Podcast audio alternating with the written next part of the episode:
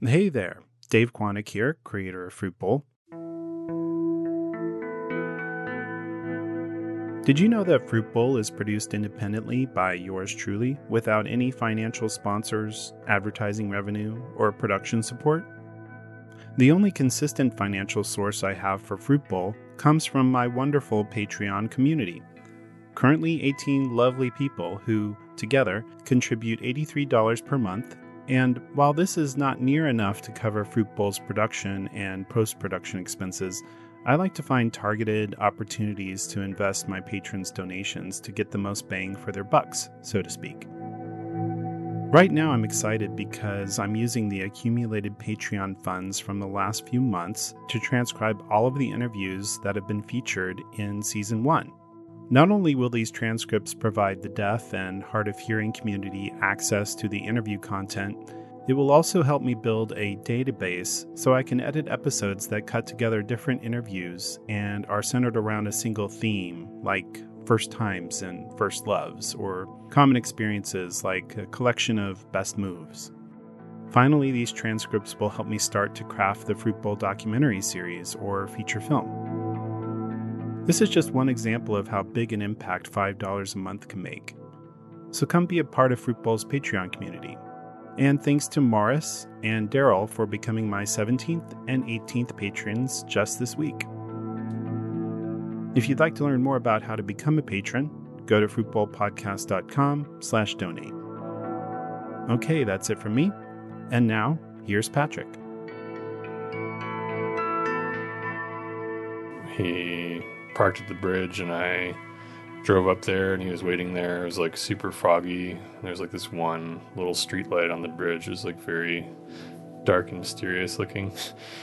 And so he opened up the back of his truck and he had a bed in there.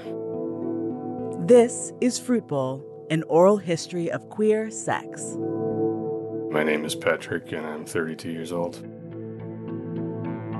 This interview was recorded in July of 2019 in San Francisco. I grew up in the small Southern California town of Ojai. Um, it's about an hour and a half north of LA.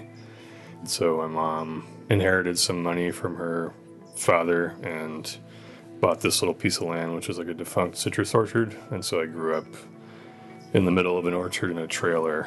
Um, so we didn't have a house for a long time. It was just a trailer and a horse trough to take baths in outside, where the water was heated up on the stove, you know, if we wanted hot water. Yeah, my mom was a total hippie for sure. My parents got divorced when I was pretty young, so it was uh, my mom and I from probably about the age of four until I left for college. My sister is 14 years older than I am, so she was there on and off, but she escaped to LA pretty soon to like pursue acting and modeling. I think when she was probably way too young. I don't know her age exactly when she did that, but yeah. yeah. And she said she knew I was gay from when I was like five years old or something, you know. And she kept asking my mom, "Has has he told you yet?" over and over again. did you like Ojai? Yeah, I did. I mean, I think in retrospect, I like it more because I understand how lucky I was to be there. Like it's so different and so unique in its like geography and nature. It's just these mountains that are right there next to you, mm-hmm. and uh, just the quiet and the stars and everything. And you, I go back there and just see it in a different way, having lived in a city and all these other places. You know, it's just a different reality. And would you say Ojai was was open to queer people? Like, um, it was interesting because it was split between like farm workers and artists and people from Hollywood, but there was no real queer or gay presence there, so I didn't I didn't even like know that was a reality, you know. And so I felt kind of alone in that when I was realizing that whole thing. Yeah, so we were we were on the east end of Ojai, which was like cowboys and farmers and stuff, and it was like this all different different world out there, and you didn't really leave. Um, so it was kind of a more right wing religious culture out there, just based on what people were doing. And so that was kind of the reality I was in growing up. E- even though the artists and the Hollywood people were like probably two miles away. Like I just didn't go down there Okay. um, as a kid. You know, couldn't drive, so couldn't walk there. Was your mom accepting of queer identity? Was the, did it ever come up? Um, it didn't come up unless it was related to the AIDS epidemic, which was happening when I was growing up. And so everything related to being gay was like this scary kind of death sentence concept for her. And so I think when I finally did come out to her, she just was afraid more than anything. And it took her a long time to come to grips with that. You know, it wasn't like a religious thing or like anything against gay people in general. It's just all the stigma attached to it from that period of time.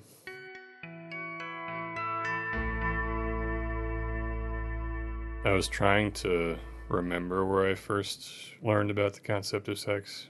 I had this friend of mine named Lucy, and she had misinterpreted what her parents were telling her, and she thought that a penny goes in the vagina.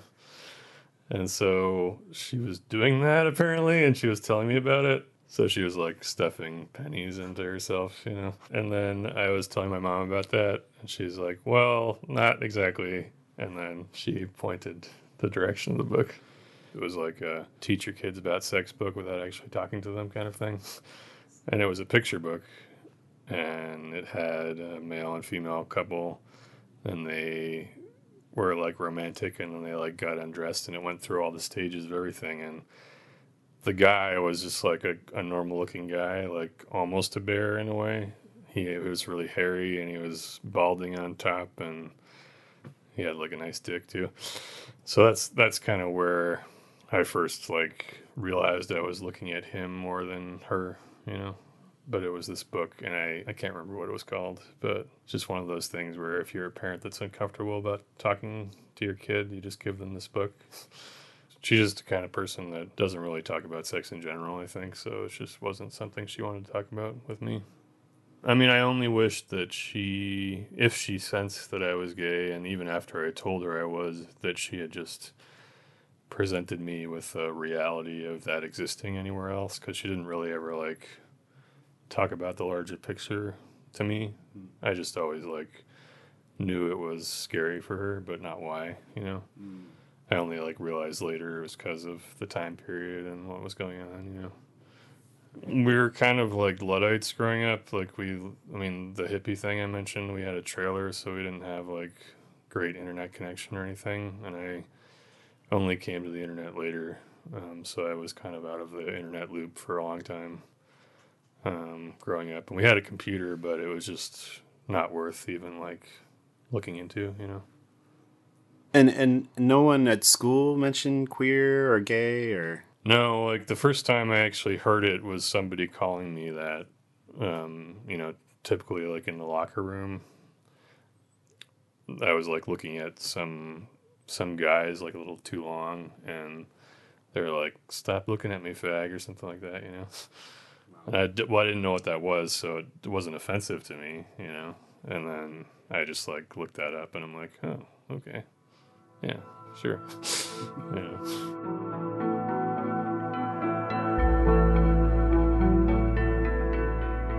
I think it was like third grade or something like that.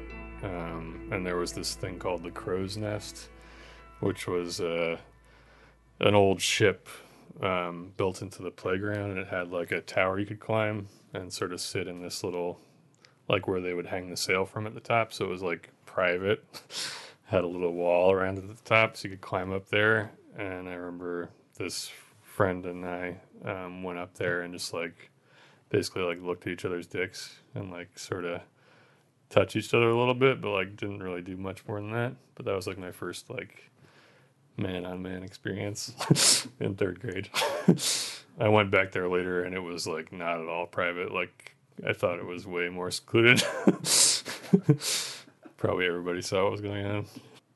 You know, as a kid, I had a lot of sleepovers, and a lot of the sleepovers were like kind of campouts because we were li- living such a rural lifestyle. And so we would be outside and it would be like totally dark, and I'd just be hanging out with friends and we'd be like getting close and like sort of rubbing up against each other accidentally and then it would kind of evolve into a little more sometimes if we were like getting drunk as way too young kids, you know. Um, so that happened a few times, but it wasn't anything serious. It was just like more like definitely hard ons versus the crow's nest, which was just like, you have a dick, I have a dick, hey, cool.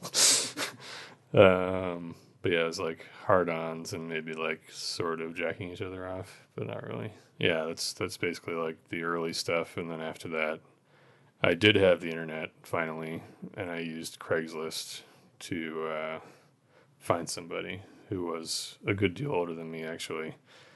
Somebody that already had the ad up, and I just responded to it. Yeah, so I contacted this guy on Craigslist, and he said he would meet me at this bridge. This was like before cell phones, obviously.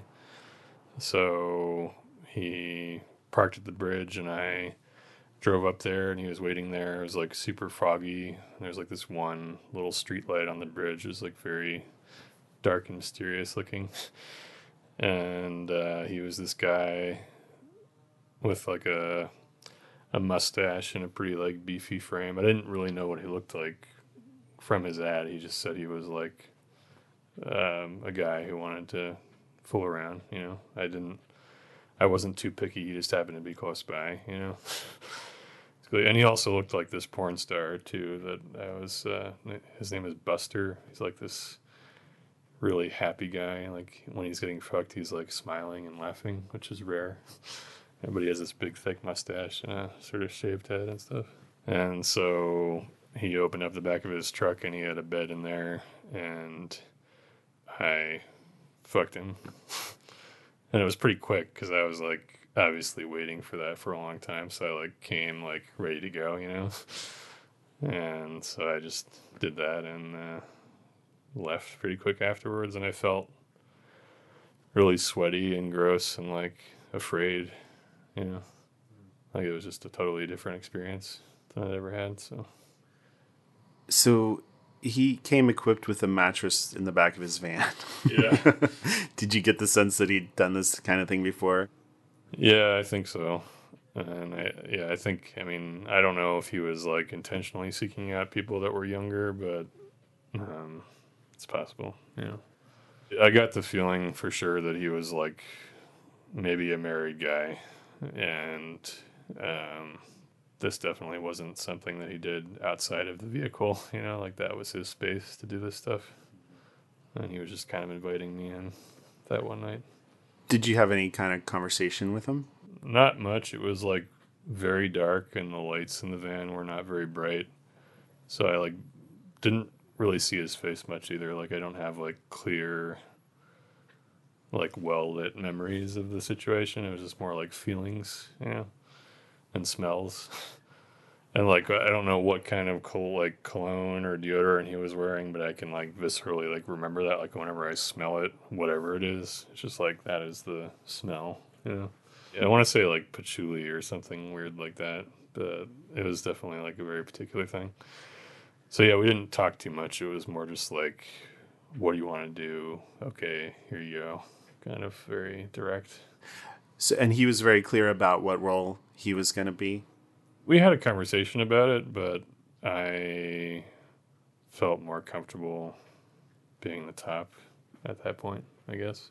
Yeah, and I think he actually like wanted to do more. Like maybe he wanted to fuck me too, but I was like sort of weirded out. Like after right after like I came, like you just like, kind of experience a different mental space like after that happens anyway. But I was just like kind of realizing the situation, and then I was like, okay, I just want to go home now, you know. Mm-hmm. So I feel like he was maybe a little bit unfulfilled, but mm. he definitely liked getting fucked while it was happening. So it was confusing and different, but I really, I mean, I had fun and the guy was just happened to be exactly the type of person that I kind of realized I liked. So was a happy accident. I never seen him before that, and I didn't see him after that. Um, and Ojai was a weird town because um, it was very rural, so you could just live somewhere and nobody would ever see you unless you left. It wasn't like a neighborhood or something, you know. So you could just have your private area and stay there. And we, I did growing up. I was just like in this own our own little reality out there, you know.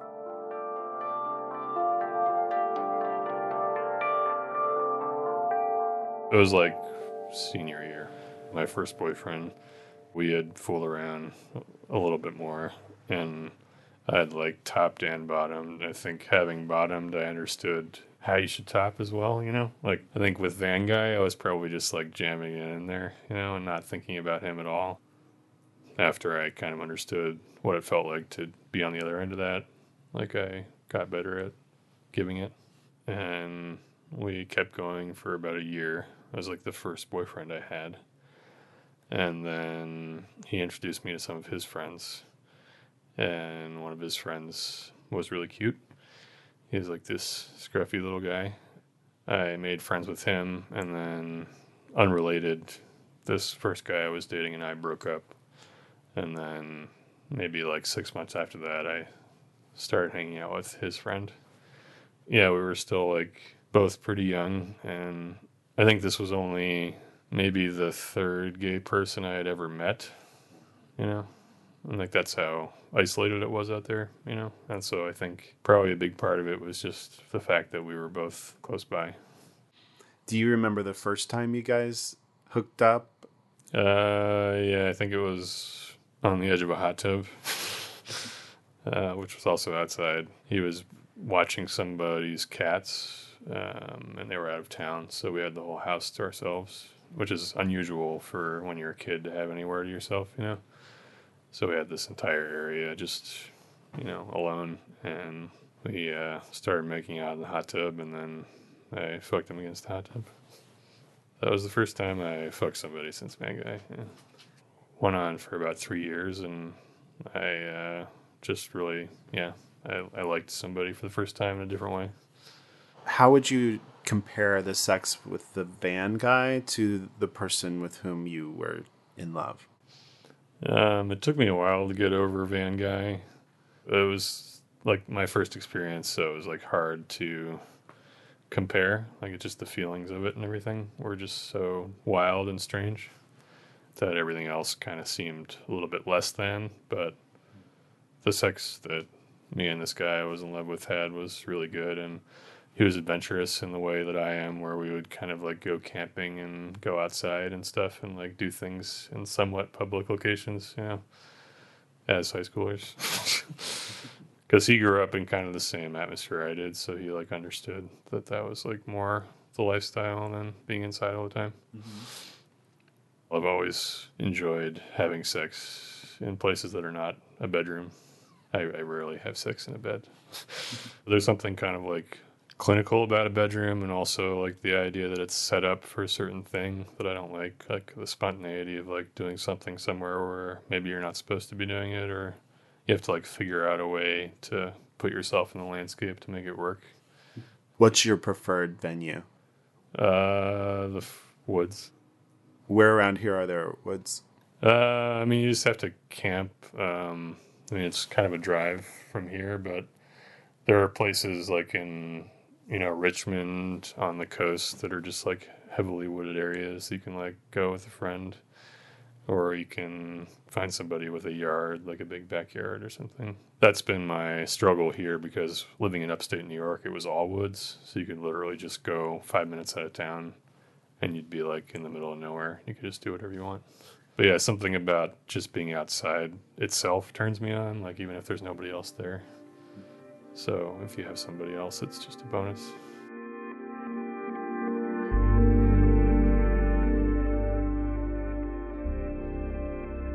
I was going to school at uh, CalArts up above LA, and I met this guy on Bear 411, and he said, "Oh yeah, come to my place in Whittier." This is right after I got a cell phone for the first time.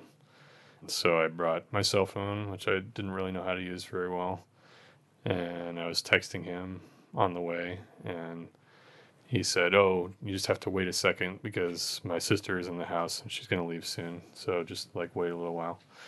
And so I um, kept texting him and he like wasn't responding and then finally he said okay come in it's fine now and so i came in there and we got down to fucking and as soon as i was like about to finish he said like oh there's a noise in the other room and somebody was coming home and so he forced me to climb out of his window it was far enough that i had to balance on some garbage cans to get away know it was very precarious. Like I was hanging out of the window and then dropping down.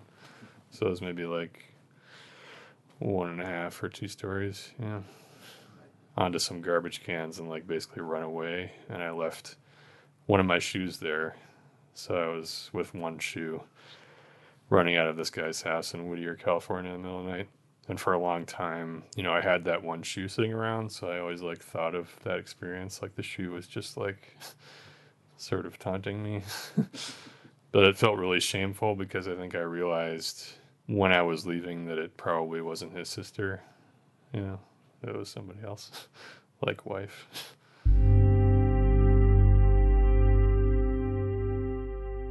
I think in general, just that I can be really spontaneous and like I'm down to do it anywhere, you know? And so I do like to do that, like just being ready and ready to go and like going on a hike with somebody and just like fucking really quickly in the bushes and then keep hiking. You know, I, I like it all. I mean, I'm really versatile, so just uh, spont- spontaneity, I guess, yeah, mm-hmm. and being able to do it outside and bringing people places to do it outside. Yeah. If, if if you could maybe choose a favorite place you've ever done it outside, what would be the top? on top of a waterfall in the Catskills. wow, that sounds cool. Yeah, it was like a park that was kind of um, temporarily, like for trail maintenance or whatever, and we didn't realize that, so we kind of like cut this corner on the trail, and then the trail looked really weird, so we hiked down. It was like not only a waterfall, but like a probably 50 foot waterfall looking out like into the entire Catskill Valley. So it was like very open, but there was no other trails around there. So you're just like, oh, this is pretty crazy. Have you ever been like caught? No, I've gotten like close, um, where people were kind of nearby, but nobody, I don't think, has seen anything. yeah, who knows though.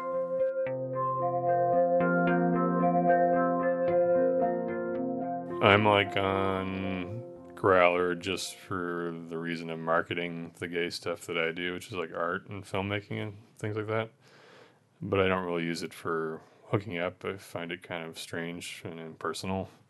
So I try to always just find people through like mutual friends that I already know. You know, it's always somebody that I'm familiar with already. And I really am about like knowing a person. That's kind of part of what turns me on about it. So, yeah, I think the dating apps have made people isolated in a way and not as social. So I hope that uh, one day we can return to just like cruising again. there are situations like bear runs and events in the woods and places where there's no cell phone reception, and then it kind of returns back to that primordial cruise situation. I really appreciate that. It feels more natural. Have you ever cruised somebody like just randomly? Uh, oh yeah.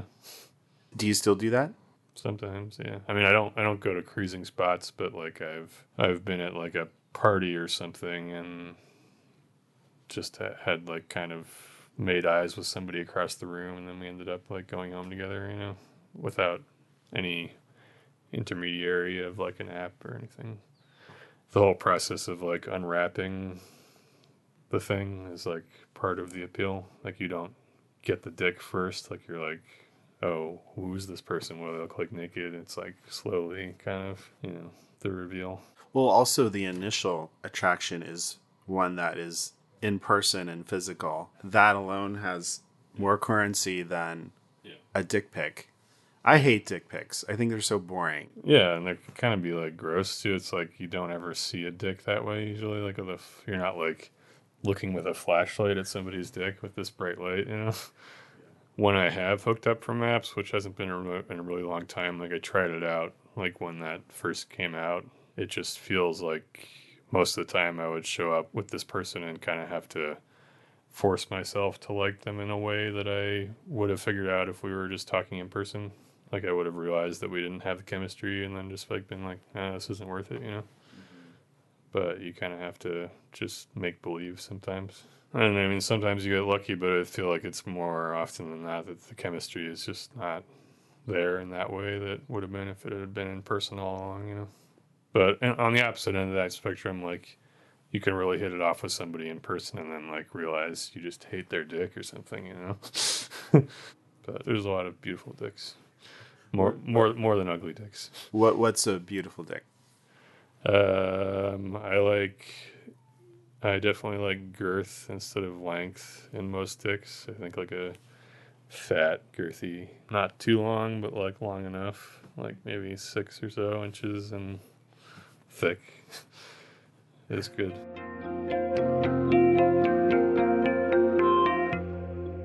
At first, I felt like I was pretty selfish.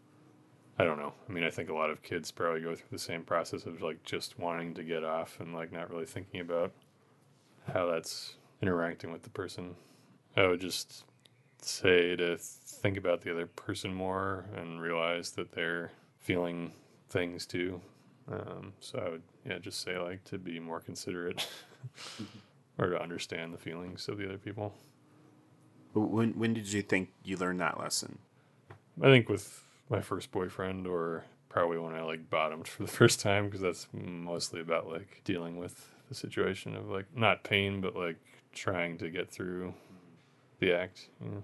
Yeah, like like when you're a bottom, you and you are with an inexperienced top. Yeah. that is not pretty. No. Yeah. Yeah, like when you first understand how somebody can do it so wrong and how much that hurts and it's terrible, like you never want to do that to anybody else. Yeah. Unless you're a sociopath. Yeah. yeah. Um, yeah, that's a really good point. Yeah. I think the first five years I was out in undergrad, and I really did not perform the whole menu.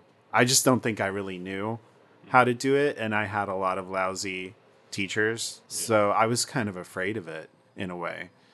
Yeah, and I think when you encounter people that are good at something, you really like pick up on it and like understand how something can be done and how great that is. And like, there's a guy that I was messing around with like after my first boyfriend that gave the most amazing blowjobs, probably still like the best blowjobs I've ever seen or experienced. And he just had this like very particular technique, and I just like use that same technique now to this day. It's just like something that he gave to me. You know, What's the technique? I gotta know. uh, I mean, it's hard to describe, but it's like just kind of like using your entire mouth and like your tongue to like press against the dick and just like creating this like sort of sensation. Almost like a vacuum. Yeah. And his entire sexuality was blowjobs. Like that's all he liked to do, just giving them. And that was like his favorite thing. Like he needed it. Like it was something that he required in life, you know. And so he just had this like veracity about it. Yeah, just using his entire mouth and all the muscles and like sort of like pushing his tongue, like his big muscular tongue against your dick and like just creating like all this different sensation that's not just like sucking or like in and out. It's like creating this like weird dance. and it, again, it's hard to describe, but like ha- getting a blowjob from this person over and over again, you like kind of realize what they were doing. And I have done the same thing ever since. I think the gay rights movement in general. I hope people don't stop at this wall that is marriage equality because that seems to have been a destination for a lot of people. And for me, marriage is like the least of my concerns. It's it's just total acceptance in general of queerness and queerness being like anything like the wildest, weirdest kinks or like polyamory or being with just yourself or 10 different people and being totally stoked about that. And just people being okay with that. And I feel like marriage is a way to put queerness in a box that fits in like hetero culture very well, like to understand. And I just think we need to push for like a broader understanding and not limit ourselves and not stop. I feel like it's kind of been winding down, and that's a little scary to me. I grew up in this really rural area that's like hyper masculine, like cowboys and farmers. So I kind of was taught like what a man should be and how they should act, and I feel like I still inhabit that, and people don't see me as gay immediately. Like I have to come out every time I meet somebody, basically, which is frustrating. So I try to flag that visually if I can, like whether it's like a super gay shirt or like a rainbow patch or something like that. Like I just I don't want to be invisible with it. And I think it's really easy to be invisible as a gay person. You know, with race stuff, like as a black person, it's impossible to hide that you're black. And there's all sorts of baggage associated with that. But with being gay, you can just turn it off and be invisible whenever you want. And I don't want that.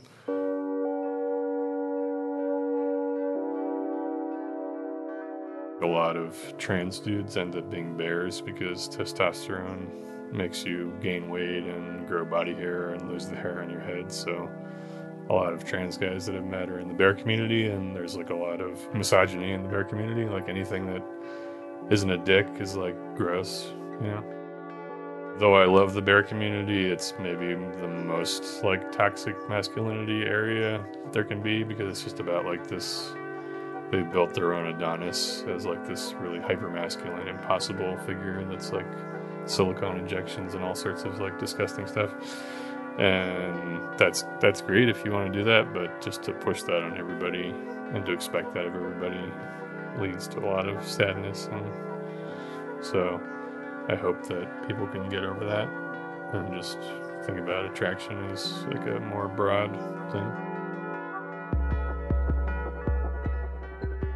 Fruit Bowl interviews are edited for clarity and brevity and are approved by each interviewee before being released. Visit fruitbowlpodcast.com where you can learn more about this episode, browse the episode archive, and watch original videos. Help support Fruit Bowl's efforts to collect, archive, and share personal stories about queer coming of age by making a small monthly donation through Fruit Bowl's Patreon membership. Patrons get early access to episodes, behind the scenes updates, and occasional bonus content. Fruit Bowl collects histories from all different backgrounds and experiences cisgender women, trans and genderqueer individuals, black people, indigenous people, and people of color. It's only by collecting diverse stories that we can begin to see what unites us. Interested in sharing your story? Find out more about the interview process, including a full list of questions, a description of the collaborative interview process, contact information, and news about future production. Visit fruitbowlpodcast.com for links and contact information. Fruit Bowl is created, produced, and edited by Dave Quantick. I'm Syra B. This has been a production of Cubed Media, LLC. All rights reserved. Thanks for listening.